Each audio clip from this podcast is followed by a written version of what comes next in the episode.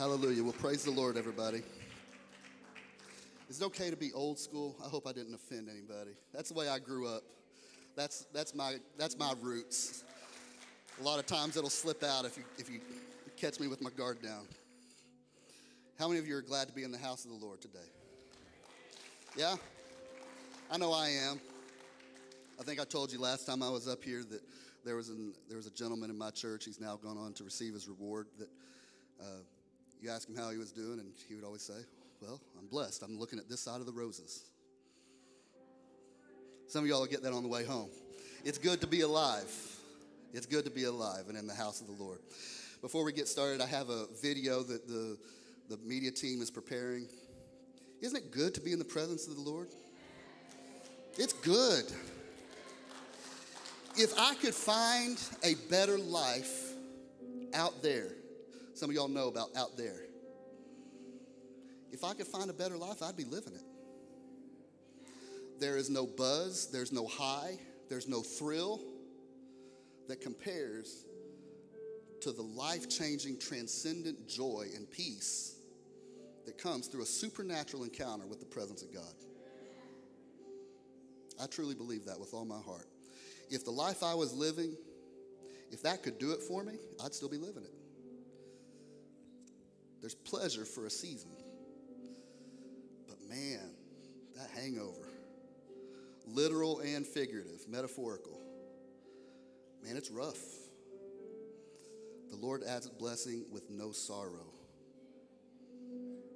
God is good. Amen. Amen. I don't want to. I don't want to preach like two or three different sermons. I already have enough lined up in my notes. Media team, are y'all ready? Yeah. All right. Let's watch this video clip real quick. Now, on Super Bowl Sunday, the reason I led with that clip is because we're going to be talking about giving. Nobody likes to hear messages about giving, but compared to what it could be, I'm not going to preach at y'all about the idolatry of sports in America. So somebody say amen. It's all about managing expectations. We're, you got it easy now. You're only going to have to hear about giving. Yeah? How is, why is that? Why do we have such an aversion in the church to hearing messages about giving? That's one of the things I want to talk about today. I have a verse. Oh, and uh, well, we'll read this and then we'll go to the next slide. The point is this whoever sows sparingly will also reap sparingly, and whoever sows bountifully will also reap bountifully. Each one must give as he has decided in his heart, not reluctantly or under compulsion, for God loves a what? A cheerful giver. Now go to that next slide. Now, when I was preparing these notes, nope, go back one, the title slide, yeah. When I was preparing these, you know, I was just going to do the same, you know, just the same regular font and everything, but I tried to make this as happy as possible. I don't know if it looks happy to y'all, but like when we're talking about giving, we got to do everything we can to keep people happy or they're not going to come back, right? And uh, Pastor Chad, when he asked me to preach, he doesn't have any idea what I'm talking about. So if you get mad, get mad at me, and you can you can send your hate mail to sean.madeupaccount at hatemail.com. But God loves a cheerful giver. That's what we're going to be talking about today. Is that all right? All right. God, we thank you for what you've already done in this place. We thank you for the gift of your precious Holy Spirit. Lord, nothing is more valuable than being in your presence. We thank you for the gift of the Holy Spirit that is possible because of the blood sacrifice that was made on Calvary.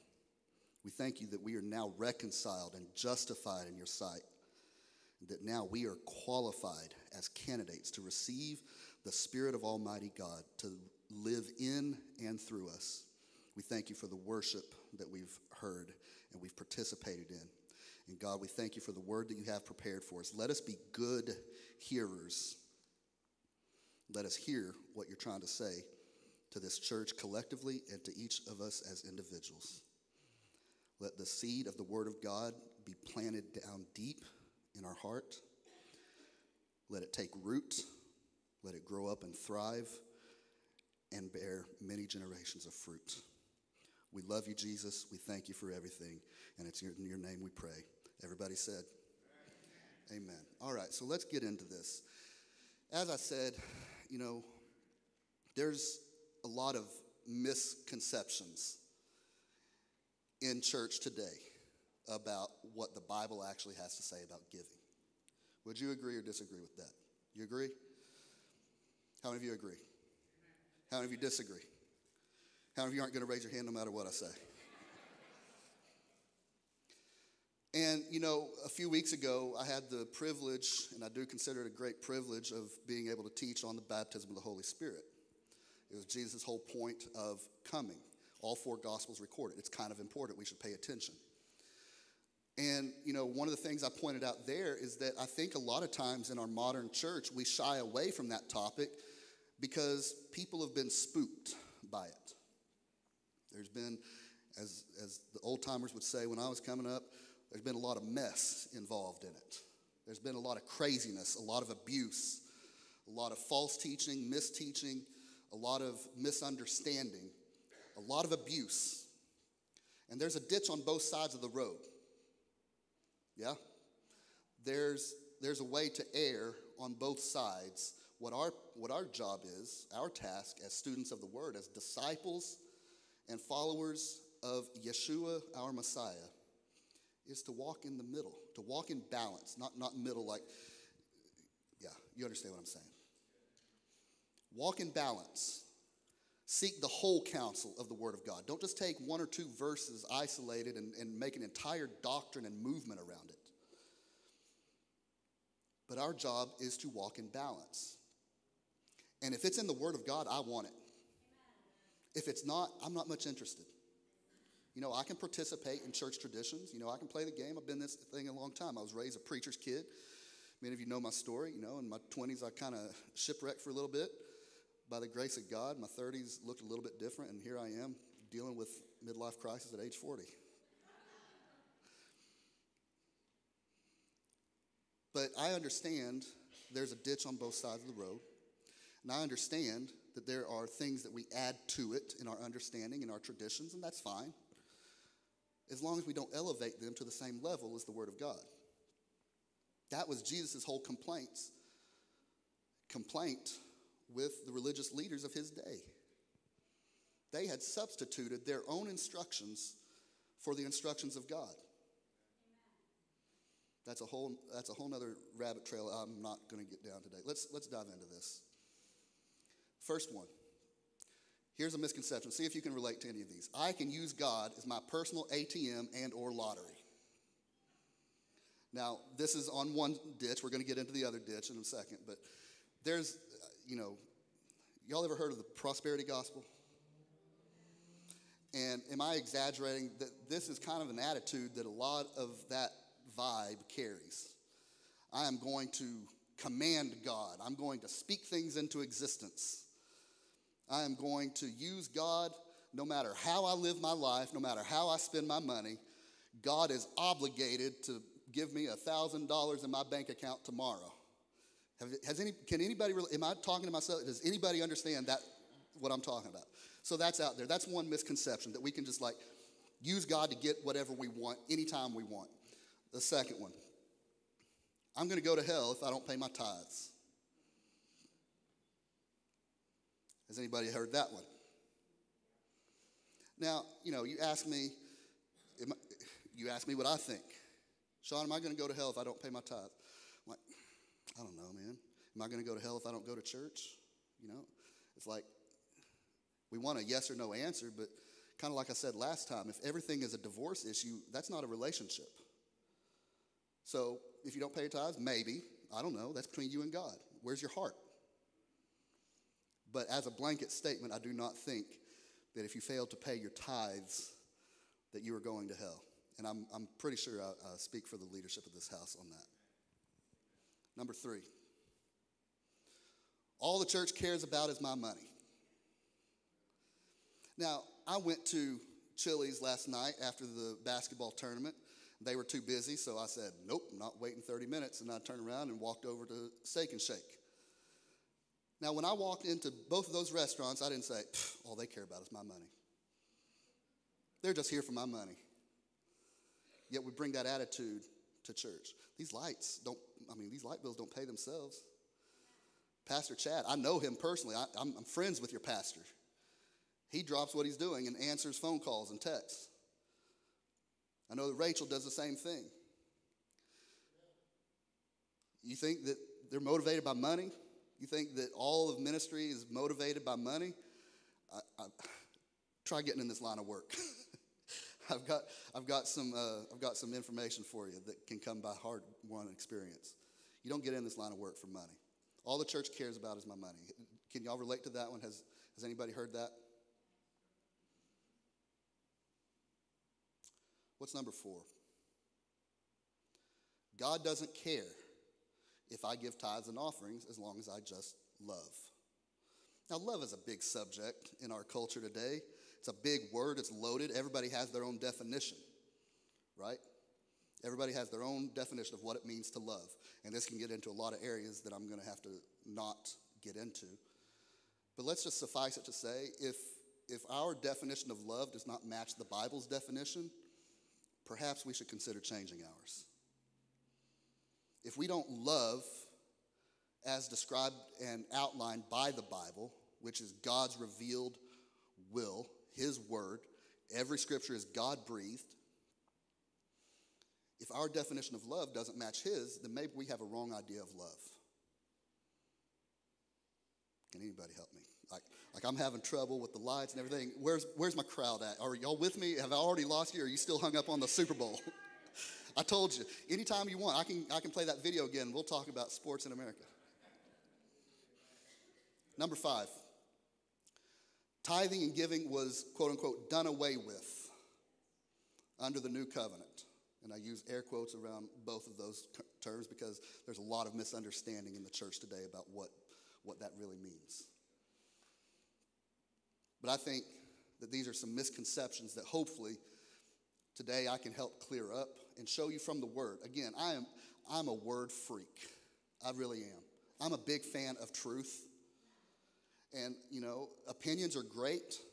I have two or three of them every day, at least, often on the same subject. And like I tell Kristen, maybe you can have your opinion and I have the truth.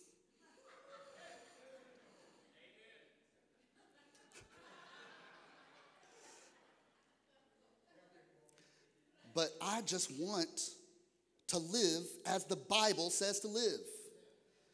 How about that as a concept? Is anybody with me on that? Do you want to live as the Bible says to live? I don't care about the latest and greatest bestseller. I don't care who's trending on TikTok. I don't care who's on TBN. I don't care. I'm done with it. I'm fed up. It's a bunch of foolishness. I want what the Word says. So let's get into that. What does the Bible say about giving? So I want to run through a few things and I want to make some biblical declarations that come straight from the Word. This is not the entirety of the subject of giving. I understand it. If there's those of you out there that feel like I left something out, you're absolutely right. I'm leaving out a lot, but I'm trying to cover everything in the time allotted to me. So this is the best I can do. First, first thing the Bible says God cares how we use our money. Can we start there? It is of interest to God about our financial situation, the choices we make. First, first bullet point. If he cares about every other detail of our life, why would he not care about that? Even the hairs of our head are numbered. He cares if we laugh or cry. He cares about our well being, if we're clothed, if we're fed. He cares about if I can hold my tongue and not cuss out the crazy driver that won't get out of the left lane so I can speed past him. He cares about taming the tongue. He cares about sexual purity. Why, would, why in the world would he not be concerned about our financial well being? It makes no sense to me. Why are people so afraid to hear about this topic? I believe it has handicapped the church in many regards because people have shied away. As I said, there's been so much abuse and just like bad stuff, there's bad connotations built up that a, a lot of people, unfortunately, are afraid to even look at this subject because of the past experiences they've been burned with. Number, number two, Jesus spoke about money more than any other topic. Did you know that? Look up his parables. Jesus really didn't say that many words. If you, if you add up all the red letter words of your Bible, really didn't say that much. Maybe we should pay attention to what he did. Jesus talks about money more than any other subject. Next one. We are called, hopefully, I can get at least like a, a Baptist nod if I can't get a Pentecostal amen out of this. We are called to be good stewards. What does it mean to be a steward? I looked that word up in the Greek, and you know what it means? It means a steward. it means to be a manager, a caretaker. We have been entrusted with something. If you have a ministry, it's not your ministry, it's God's ministry. He has just allowed you to manage it for a while. If you have children, yes, they're your children, but ultimately they're God's children. We will be accountable for how we steward the life, the gift of life that God has blessed us with. We will be accountable for how we manage our children's lives, how we steward them. Are we raising them in the house of God? Are we shielding them from the demonic madness that has always been in the world, but now it's just like blatant in your face?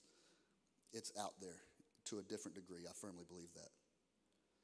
So, why would we not also be good stewards with God's money? With His finances, His resources. Why would we not be good managers? Next one. You know, God wants us to be blessed. People will often, you know, they'll try to trap me, you know, trip me up, or others like me that get on this subject and say, Does God want us to be rich? I look them dead in the eye and say, No, God wants you to be poor. Does anybody believe that? Can you find that anywhere in the Word of God? And if they actually do say yes, then you know what I do? I say, okay, let's pray. I take them by the hand and I say, God, please give this person poverty that they so desperately desire to seek your will. Please let poverty come upon them swiftly and completely. Take away their car, take away their insurance, take away their house, take away their ca- cable, their telephone, t- telephone, cell phone. Take away their 401k, their pension, Take away everything they own so they can truly seek you only because it, poverty is your will. They don't like that prayer very much. Let's think, let's use our heads. Does God want us to walk around miserable as a as a advertisement for misery? Hey, come come join my God club. You can be just as miserable as I am. No, that's not God's will. What he wants above anything is contentment, is holiness. Seek ye first the kingdom of God. But God is not afraid of you having money. It's, it's just as quiet as I thought it would be. I can't keep asking y'all to say amen. I knew what I was getting myself into. Let's go to this next one. Second thing, hopefully I can, I can talk to you about this one. How we relate to money reveals the condition of our heart. I firmly believe that. I have some scripture to back me up, some scriptural principles. Don't lay up for, this is Jesus speaking, don't lay up for yourselves treasure on earth where moth and rust destroy and where thieves break in and steal, but lay up for yourselves treasures in heaven where neither moth nor rust destroys and where thieves don't break in and steal. For where your treasure is, there your heart will be also. The eye is the lamp of the body, so if your eye is healthy, your whole body will be full of light. But if your eye is bad, your whole body will be full of darkness. If then the light in you is darkness, how great is the darkness? Let me just pause right there. A lot of times we skip over that because we don't really understand what that means. That's a first century Jewish idiom. It's meaning, it's talking about generosity, is the, is the short version. To be, to have your eye dim, to have the light of your eye dim means kind of stingy, kind of greedy. So that's what Jesus is referencing here. No one can serve two masters. For either he will hate the one and love the other, or he will be devoted to the one and despise the other. You cannot You cannot have God and money. Who was it? Somebody say it again. You cannot serve God and money. There's been a lot of teaching throughout all the centuries that you can't have money and have God. That is unbiblical teaching. I don't care if you, I mean, do what you want, live your life how you want. I'm, I told you, I'm very transparent up here. What you see is what you get. I'm interested in what the Word of God says. You can't serve God and serve money. It's impossible. You can have both, but you can't serve both. All right, next one. This is Jesus speaking again. How many of you know about the rich young ruler that came to him and asked him, Good teacher, what must I do to inherit eternal life? Jesus said to him, Why do you call me good? No one is good except God alone. Man, I could get in some trouble there. Uh, never let any other religious tradition tell you that Jesus did not claim to be God. This is one of his claims. Uh, you know the commandments. He's, he's continuing talking to the rich young ruler. Do not commit adultery. Don't murder. Don't steal. Don't bear false witness. Honor your father and mother. And, and the man said to Jesus, All these I have kept from my youth. When Jesus heard this, he said to him, One thing you still lack, though. Sell all that you have and distribute to the poor, and you will have treasure in heaven. And come, follow me. But when the man heard these things, he became very sad, for he was extremely rich. Now, is, is Jesus making a blanket commandment to all of us that we're all supposed to go out immediately and liquidate all our assets and sell everything and just give it all away? No. What was the point of this? What was Jesus really doing? He was getting to the heart of the matter, which is the heart. As with everything in our walk with God, it's about the heart. I can do the right thing for the wrong reason and still be wrong.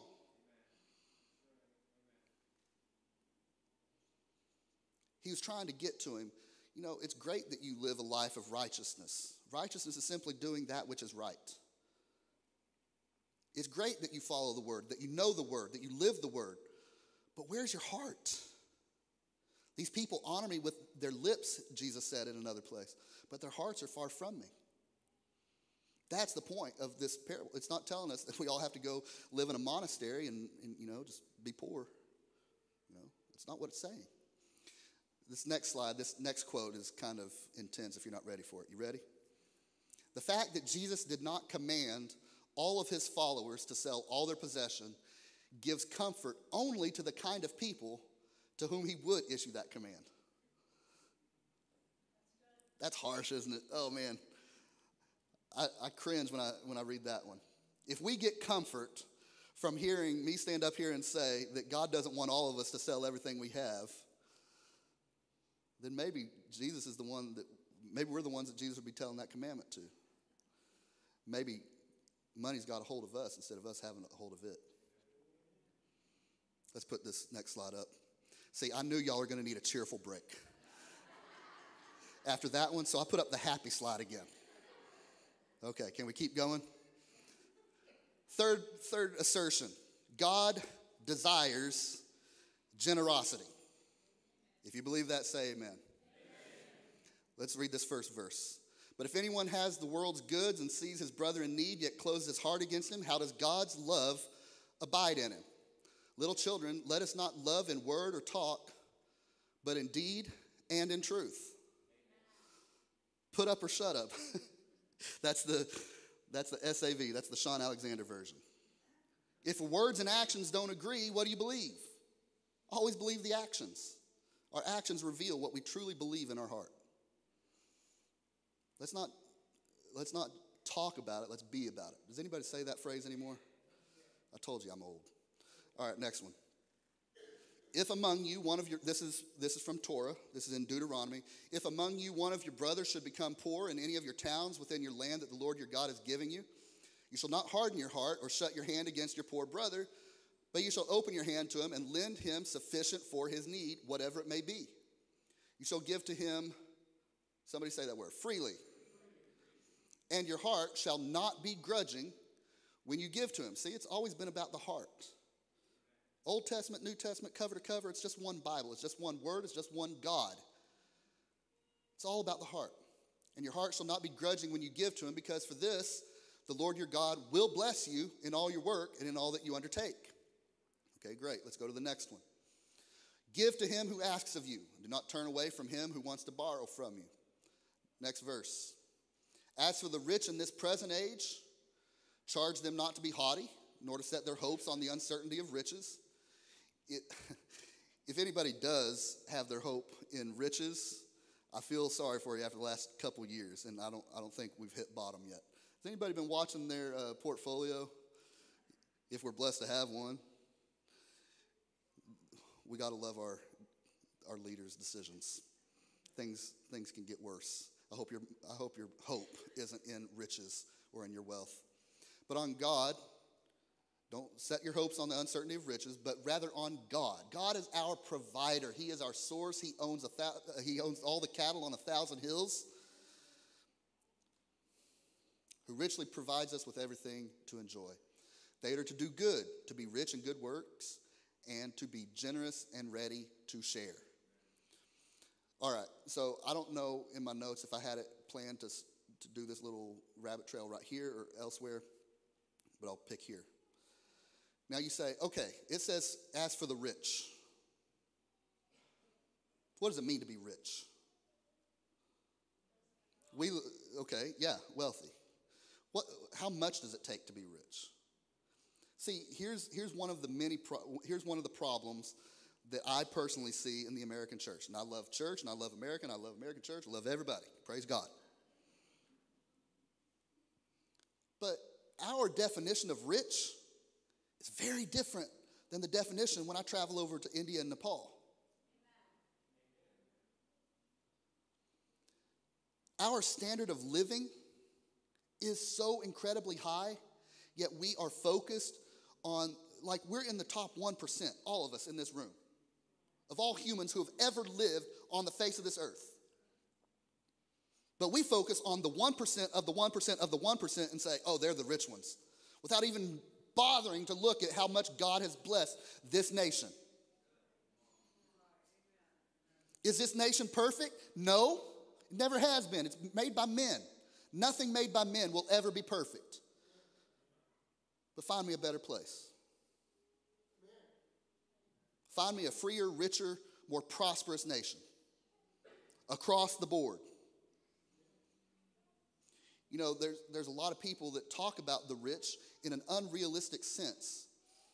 And, uh, you know, I'm not, I don't want to get on politics. Again, I want to, I want to talk Bible. People say they're greedy for wanting to pay less taxes. That's an argument. I understand that argument. How is it not greed if I want them to pay more taxes so that I can have it? It's greed for them to want to keep their money, but it's not greed for me to want to take their money. Make that one make sense. I better get on. Money is bad enough. I'm, I can not get involved in politics too. But do you understand what I'm saying? We are so incredibly rich in this country and we don't even realize it. The richest person, even 100 years ago, the richest person in the world does not have the quality of life, the standard of living that some of the poorest among us have in this country now. Modern medicine was not a thing. Technology. We have more information at our fingertips than they could have hoped to acquire in a lifetime just a century ago. Indoor plumbing wasn't even universal 100 years ago. And we take all these things for granted and say, oh, poor me, I don't have anything. God has blessed us. I do not take that for granted, and I pray, I sincerely pray that you do not either. Next verse, please. The wicked borrows but does not pay back, but the righteous is generous and gives. I've been young and now I'm old, and I've never seen the righteous forsaken or his children begging for bread. He is ever lending generously, and his children become a blessing. Remember, we're, we're talking about God desires generosity. Next verse. Oh, that's all the verses on that. There's more if you want to look it up. So now let's talk about greed. I'll go, I'll go quick. I know I'm beating us up today. Let's get out of here.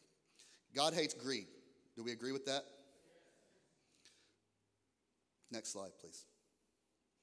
For the love of money is a root of all kinds of evils. Now, surely this crowd is advanced enough to know that the popular misconception that money is the root of all evil is not Bible. Somebody say amen if you believe that. It's the love of money, it's the heart condition. You can have it, but does it have you? Is that an okay standard? Next verse. Do you not know that the unrighteous will not inherit the kingdom of God? Don't be deceived. Neither the sexually immoral, nor idolaters, nor, nor adulterers, nor men who practice homosexuality, nor thieves, nor the greedy, nor drunkards, nor revilers, nor swindlers will inherit the kingdom of God. The greedy is in that list. There's some really hot button political topics in that passage, but I don't hear us talking about greed that much. Next slide. For no one recognizes this every sexually immoral or impure or greedy person who is an, an idolater does not have an inheritance in the kingdom of God, uh, kingdom of Christ and of God. What do I have next? For the wicked boasts of the desires of his soul, and the one greedy for gain curses and renounces the Lord. I could go on and on and on. Again, I'm cherry picking. This is an extensive topic I'm trying to condense down to a very short while so that we can all go out and have lunch. Yeah? And then go worship at the idol of football. Playing. Next slide, please. Uh, Come now, you rich, weep and howl for the miseries that are coming upon you. You can read this, James 5, 1 through 5. It's just saying, like, hey, don't be bad to poor people. If you have, if you're blessed, don't be bad to poor people. God's going to judge us if we are. God hates greed is the point. You're, and if you if you want these notes after I'm done, feel free to come and talk to me. Uh, I'll send them to you. Go ahead, please. Yeah, time for a cheer up break. This time, instead of my happy graphics, we have some cute puppies.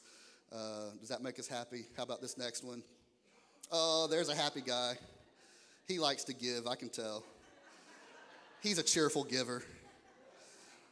All right, what about this next one? Oh, they're both on their way to the offering plate. They both have offerings of lots of Tritos. So, are y'all staying with me?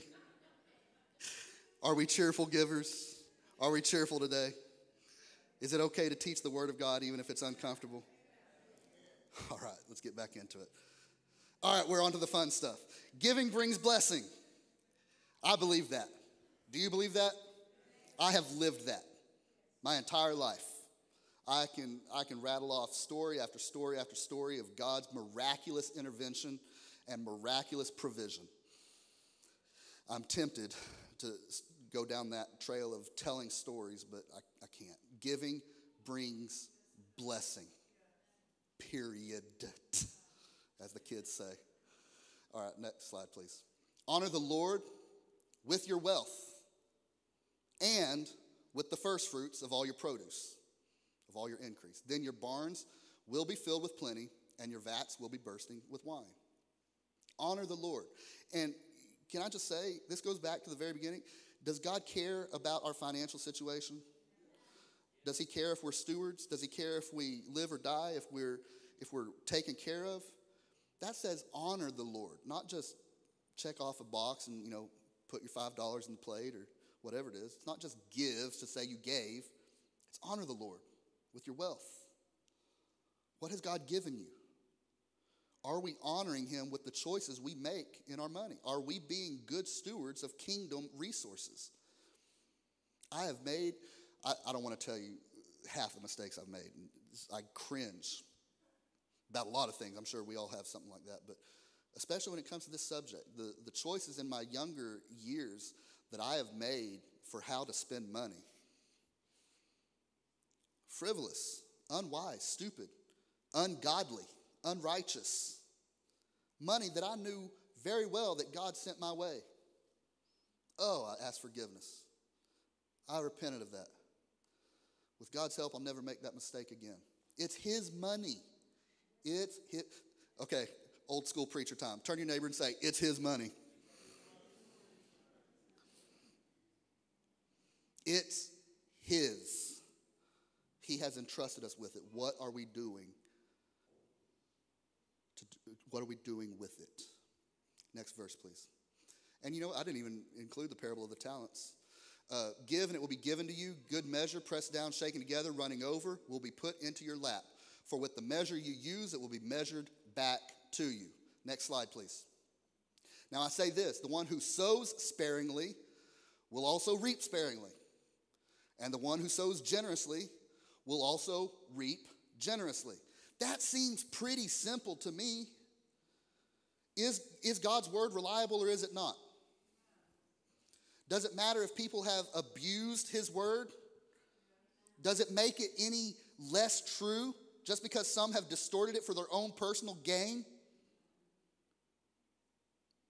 I'm interested in the truth of the word of God. Those who sow sparingly will reap sparingly. i am preaching this because I've lived it. I don't get up here and preach stuff I haven't lived. You don't hear me talking about gluttony, do you?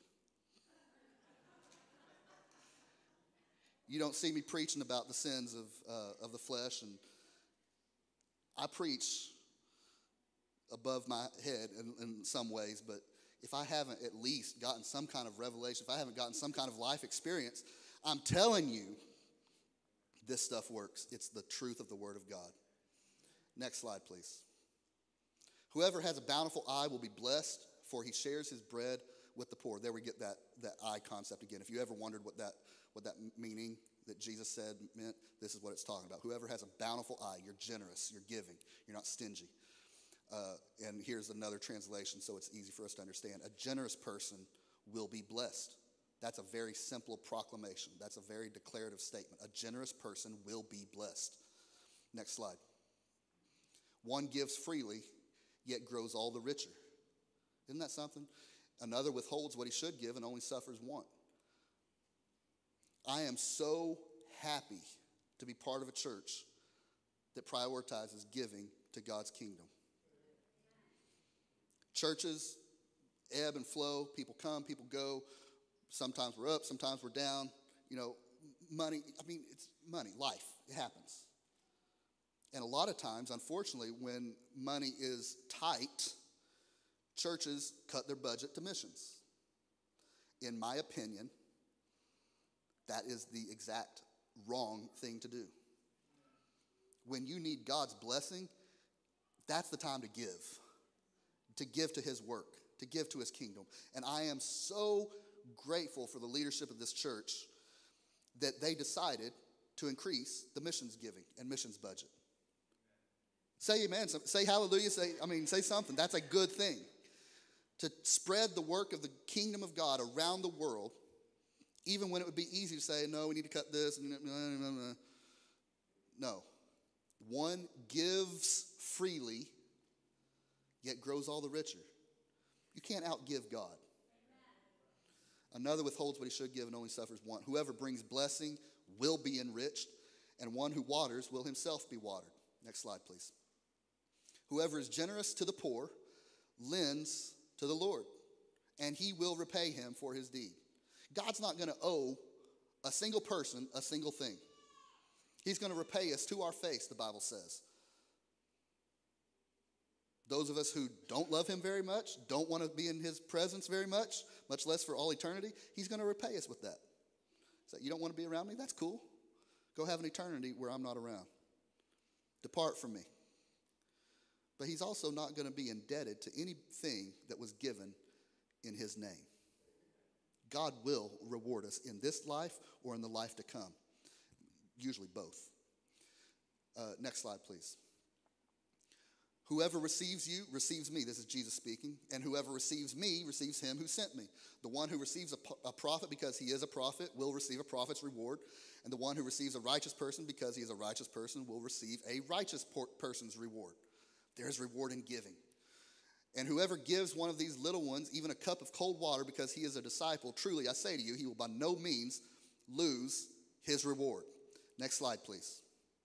In all things I have shown you, this is Paul speaking, in all things I've shown you that by working hard in this way, we must help the weak and remember the words of the Lord Jesus, how he himself said, It is more blessed to give than to receive. There is more blessing Our mind can't fathom that. It can't comprehend it because we operate so much in the supernatural and in the principles of humanity, of the principles of this world, of this kingdom, of this present age. We can't fathom that. Of course, it's more blessed to receive a million dollars. Man, who wouldn't want a million dollars? Who want 10 million? Who wouldn't want 10,000? Who wouldn't want a thousand? Of course, that's, that's a blessing to receive that. But do you realize how much of a blessing it would be to give a million dollars? Kingdom principles don't operate by the standards of men. The kingdom of God operates by a different set of laws. It has a different constitution, it has a different governor. Next slide, please. Giving should be planned. Let's, let's see what my bullet points here. Okay, so I have this as an example. Uh, this is when Paul is writing to the church at, at Corinth, telling them now concerning the collection for the saints, he was collecting and offering uh, donations for the church in Jerusalem that was really struggling because of the persecution going on there. He said, Now, collection, uh, concerning the collection for the saints, as I directed the churches of Galatia, so you also are to do. On the first day of every week, each of you is to put aside, put something aside and store it up. Now, a lot of people see this as uh, their weekly church uh, church service, like we know it. He's saying to take up an offering every Sunday. That's fine. That I personally, based on my studies, I disagree. It's not a hill I'm going to die on. You're probably right. I'm probably wrong. I think what he's saying here is to save it up yourself and then he's going to collect it all. Either way, the point is plan ahead. To set it aside, each of you put something aside and store it up that as he may prosper so that there will be no collecting when I come. He's saying, have it ready. Plan in advance. You know I'm going to be coming your way, so have the money ready. Now, let's look at some bullet points that I have on this one. This is a big principle in our modern church. I think we really have to stop being so feeling led all the time. We only do stuff if we feel like it in church and we call it God. Hey, brother, I need some help running the kids' department. Can you help? Oh, well, I just don't feel led to do that. I'm sorry. Hey, sister, we, we really need some help uh, putting on this, this event in a couple weeks. You know, I'm sorry, we had people back out. We really need some. I'm sorry, I just don't feel like that's my calling. We only worship when they strike the right chord, when they play the song that we like from 50,000 years ago, or the one that we heard five minutes ago walking in and it's like really cool. We only, we only worship when we feel like it. We only give when we feel like it. We only pray. We only work when we feel like it. Man, we've got to stop being so feeling led. Feelings are our worst enemy. Your emotions will lie to you. We've got to stop being led by our feelings and become led by the Word of God. I don't do it because I feel like it, I do it because the Bible tells me to. That is so applicable in so many areas of my life. I still have a long way to go, but I've come a long way. Y'all should have seen me back in the day. Next bullet point. Our giving should be planned well in advance. We shouldn't wake up Sunday morning and if we have a few extra dollars in our pocket, decide to do it. No. A lot of people will have auto draft, they'll have auto renew, whatever. We should make it a part, next bullet point, it should be a part of our life. It should be a way of life. Do I need a picture of puppies again? Uh, once you wait to get in the moment, that's like telling a young man, you know, or a young woman for that matter, telling young people that God will give you the strength when you're when you're alone together in the car, you know, when you're tempted to do the wrong thing, God will give you strength and he'll be there. No, flee from temptation. Resist the devil, but run from temptation. Don't put yourself in that situation. Plan ahead. Don't be alone. Seems pretty simple to me. We should plan to give. Don't wait until you get there Sunday morning after you spend all your money, hopefully not at the club, Saturday night. But do you understand what I'm saying? I'm trying to be as light as I can with this, but it's the truth of the Word of God. Next bullet point. All right, so the biblical plan of giving includes tithes, offerings, and alms. I'm going to go through this real quick and then we'll be done. Next slide, please. Tithes in the Bible is the first fruits of all of our increase. Easy way of thinking about it is 10%. There were multiple tithes, and I know for you Bible scholars it gets more complicated than that, but that's the easiest way to describe it in a short amount of time. Tithe, first fruits, 10%. Go ahead, please. In the Old Testament, it was used as a way to fund the tabernacle slash temple sacrificial system. The Levitical priesthood, they got their living based on the tithe. Next bullet point. But, and here's a big one. A lot of people stop right there and say, well, it's wiped out. We don't have to do that anymore. Okay, that's whatever. That's cool. I don't benefit from whether you give or not. I'm not on staff. I don't get paid, whatever. Do what you want. It's between you and God. The principle of tithing predates the giving of Torah. It was enshrined in law for how they were to govern the land of Israel, but the principle is a larger issue. And that goes all the way back to Abraham. Melchizedek, the king of righteousness. Does anybody know about him? You should look him up. What is it? Genesis probably 18, 19, somewhere in there? Sorry for not remembering. But Abraham was the one that instituted the tithe, giving 10% of his wealth, of his increase. It's a spiritual principle. And I feel sorry for those who are too turned off to be able to really take hold of what I'm saying. Next slide. I mean, next, yeah. Again, it all belongs to God. All he's asking is for 10%. What if he asked for 90% and said, let's really test your faith? What if he asked for 90% instead of just 10? Something to think about. Next. Uh, and this, I think this principle is important. We give our tithes to the local storehouse. I think that's a principle that's clear throughout the word. You're free to disagree. I'm telling you what I see in the Bible. Where are you getting fed? There's been so many people that come to church, they benefit from the from the women's ministry, they go to this Bible study, they send their kid to the youth group, but then they see some person on TV that talks about a $58 seed for the 58 blessings in Isaiah 58 or whatever, you know. And so, oh, that's where I'm supposed to give my tithes and offerings to. No, that's not biblical. I hope I have this in the right place. Next slide. Yes. Let the elders who rule well be considered worthy of double honor, especially those who labor in preaching and teaching, for the scripture says, You shall not muzzle an ox when it treads out the grain, and the laborer deserves his wages. Again, I told you from the out, outset, Pastor Chad has no idea what I'm talking about today. He's in church, so he's not even watching the live stream. He's going to have to see this on replay. Hi, Pastor Chad. He didn't put me up to this. He's not telling me to say this. He, the pastor of this church is not asking for anything. This is me as a member of this church who's been in this thing a while. They deserve what they get.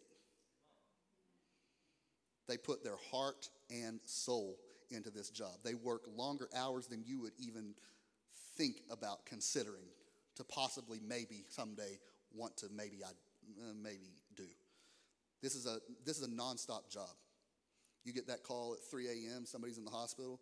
You don't bother. Oh well, I'm off the clock. I didn't punch in. No, you're there at the hospital grieving with the family that just lost their child. You're there celebrating with the new birth that just came into the world. They are, they are, yes, I understand. I've seen abuse. I've been in this thing a long time. There are some who use this. They're going to be accountable, is all I'll say. But it does not change the truth of God's word. There is blessing associated with giving, and we need to give to those who feed us spiritually. That is a sound biblical principle. Next slide. Then there's offerings. We got tithes and offerings. This is voluntary giving above and beyond the 10%. Next slide. Rabbinical writings, if you're interested in it, suggest that anything, they considered anything less than an additional 5% to be kind of stingy or greedy, whatever, just for your information. Next bullet point. And this offerings are like giving to missionaries, special needs and programs in the church, keeping the lights on, you know, just that's offerings. It's not our tithe. Then we have, last category is alms. This is what a lot of us consider like giving, giving to the poor, the needy. They're all three needed. God, God wants generosity in all three areas, but they're all separate categories. I just think it's important to make that distinction. Next bullet point. Our first priority is to our brothers and sisters in Christ. If we're not taking care of those among us, and I know this church has ministry outreaches to, to people in this church our brothers and sisters in Christ should be our first priority. I used to feel really guilty when I would go through that checkout line and do you want to round up to a dollar? I'm like, oh, I'm a terrible person because I'm not giving. And then one day it just hit me I have been given a lot of money to causes that I actually know, to people that I know to be good stewards, to be men and women of integrity. I know where I'm putting my money when I drop it in return church or whatever church that I may be at if I'm part of it. I know where that money's going. It's good soil, it's good ground. When I give to whatever big corporate organization there is, I have no clue. My, my 27 cents, that's going to be going to like, it's not even a paper clip these days. I don't know what they're going to do with it. They're paying salaries. All that stuff is overhead. It doesn't get to the people that actually need it. That's my opinion. That's not Bible. But I'm just saying how I live. Our first priority is to our brothers and sisters in Christ. If you know there is somebody in this church that needs help, help them. It doesn't take a committee, it doesn't take getting up here on the stage and having special recognition. God sees. All right, next slide. So, at the end of all this, why should I be, besides puppies and a, and a nice graphic slide, why should I be cheerful about giving? Here's, here's the way I want to sum it up. First, foremost, it pleases God. God wants us to be generous. He is generous. God is a giver. For God so loved the world that he gave his only begotten Son. Don't tell me you love somebody if you're not given to them. Love is not an emotion we feel, it's a decision we make, it's actions that we take. You demonstrate your love by what you do. If we love, we'll give. So we should be cheerful about giving because it pleases God. Number two, it's the antidote to greed and poverty. It really is. I, I firmly believe that. I believe that's the teaching of the word. Read through all, through all the Psalms and Proverbs. It's, it's cover to cover, really, that principle. If you don't want to be gre- if you don't want to be greedy, give. That'll cure greed real quick. If you don't want to be poor, remember the one who scatters increases, but the one who withholds, even what he has gets taken away. Number three, it produces blessing and prosperity. I wish above all things that you may prosper and be in health, even as your soul prospers. Jesus is interested in our well being, spirit, soul, and body. I believe that is a core doctrine of the entire, of the entire Bible. God wants us blessed, blessed to be a blessing. Number four, it ensures eternal reward. Lay up for yourself treasures in heaven. You say, okay, Sean, I hear you, but I don't have enough to give, I, I feel you. I understand. My suggestion would be let's get, let's get our budget in order. Let's track for a week every penny that goes out of your pocket, whether physical or electronic. Every penny, track it. What are you spending your money on? Now, I could be wrong. I've been wrong before. Kristen, this is your time to say amen. Maybe you are down to the penny and, you know, whatever. But more often than not, there's more wiggle room in our budget than what we really want to admit. Especially when we realize that many of the things we take for granted are luxuries, unheard of luxuries just 50 years ago, much less 100 or 200, much less 2,000. That's where I would suggest starting. I'm not trying to condemn anybody. I'm not trying to preach you into hell. That ain't, that ain't my thing. That ain't, that's not my ministry. That's not my thing. My, my whole purpose in life is to teach the truth of the Word of God. And this is biblical truth. What, what do I have next? Giving represents opportunity. Opportunity for reward in this world and in the world to come. So give cheerfully. That's why we should be cheerful when we give. Not because we've been manipulated, not because somebody's going to speak a curse over our finances if we don't give, not because we're going to manipulate God and use Him as an ATM or win the lottery. None of that. It's an opportunity. God's given me so much. He's given me salvation, given me health, prosperity. I have clothes to wear, I have a place to live, I have good food to eat. I'm glad y'all didn't choose that time to start saying amen. God's given me so much material and immaterial things, physical and spiritual. Why would I withhold from him a single thing that he wants? I cheerfully give because I know I'm giving to God. This last one, it's the happy slide. One more time. Let's all be cheerful. Would you stand to your feet with me? Did this help anybody today? Do y'all like this better than speaking about sports idolatry?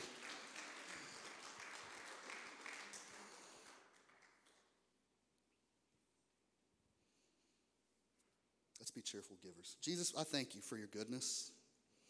Pray with me, church. Jesus, I worship you because, because you are good. You are the giver of life. You are the giver of wealth. You are the God who gives us power to get wealth.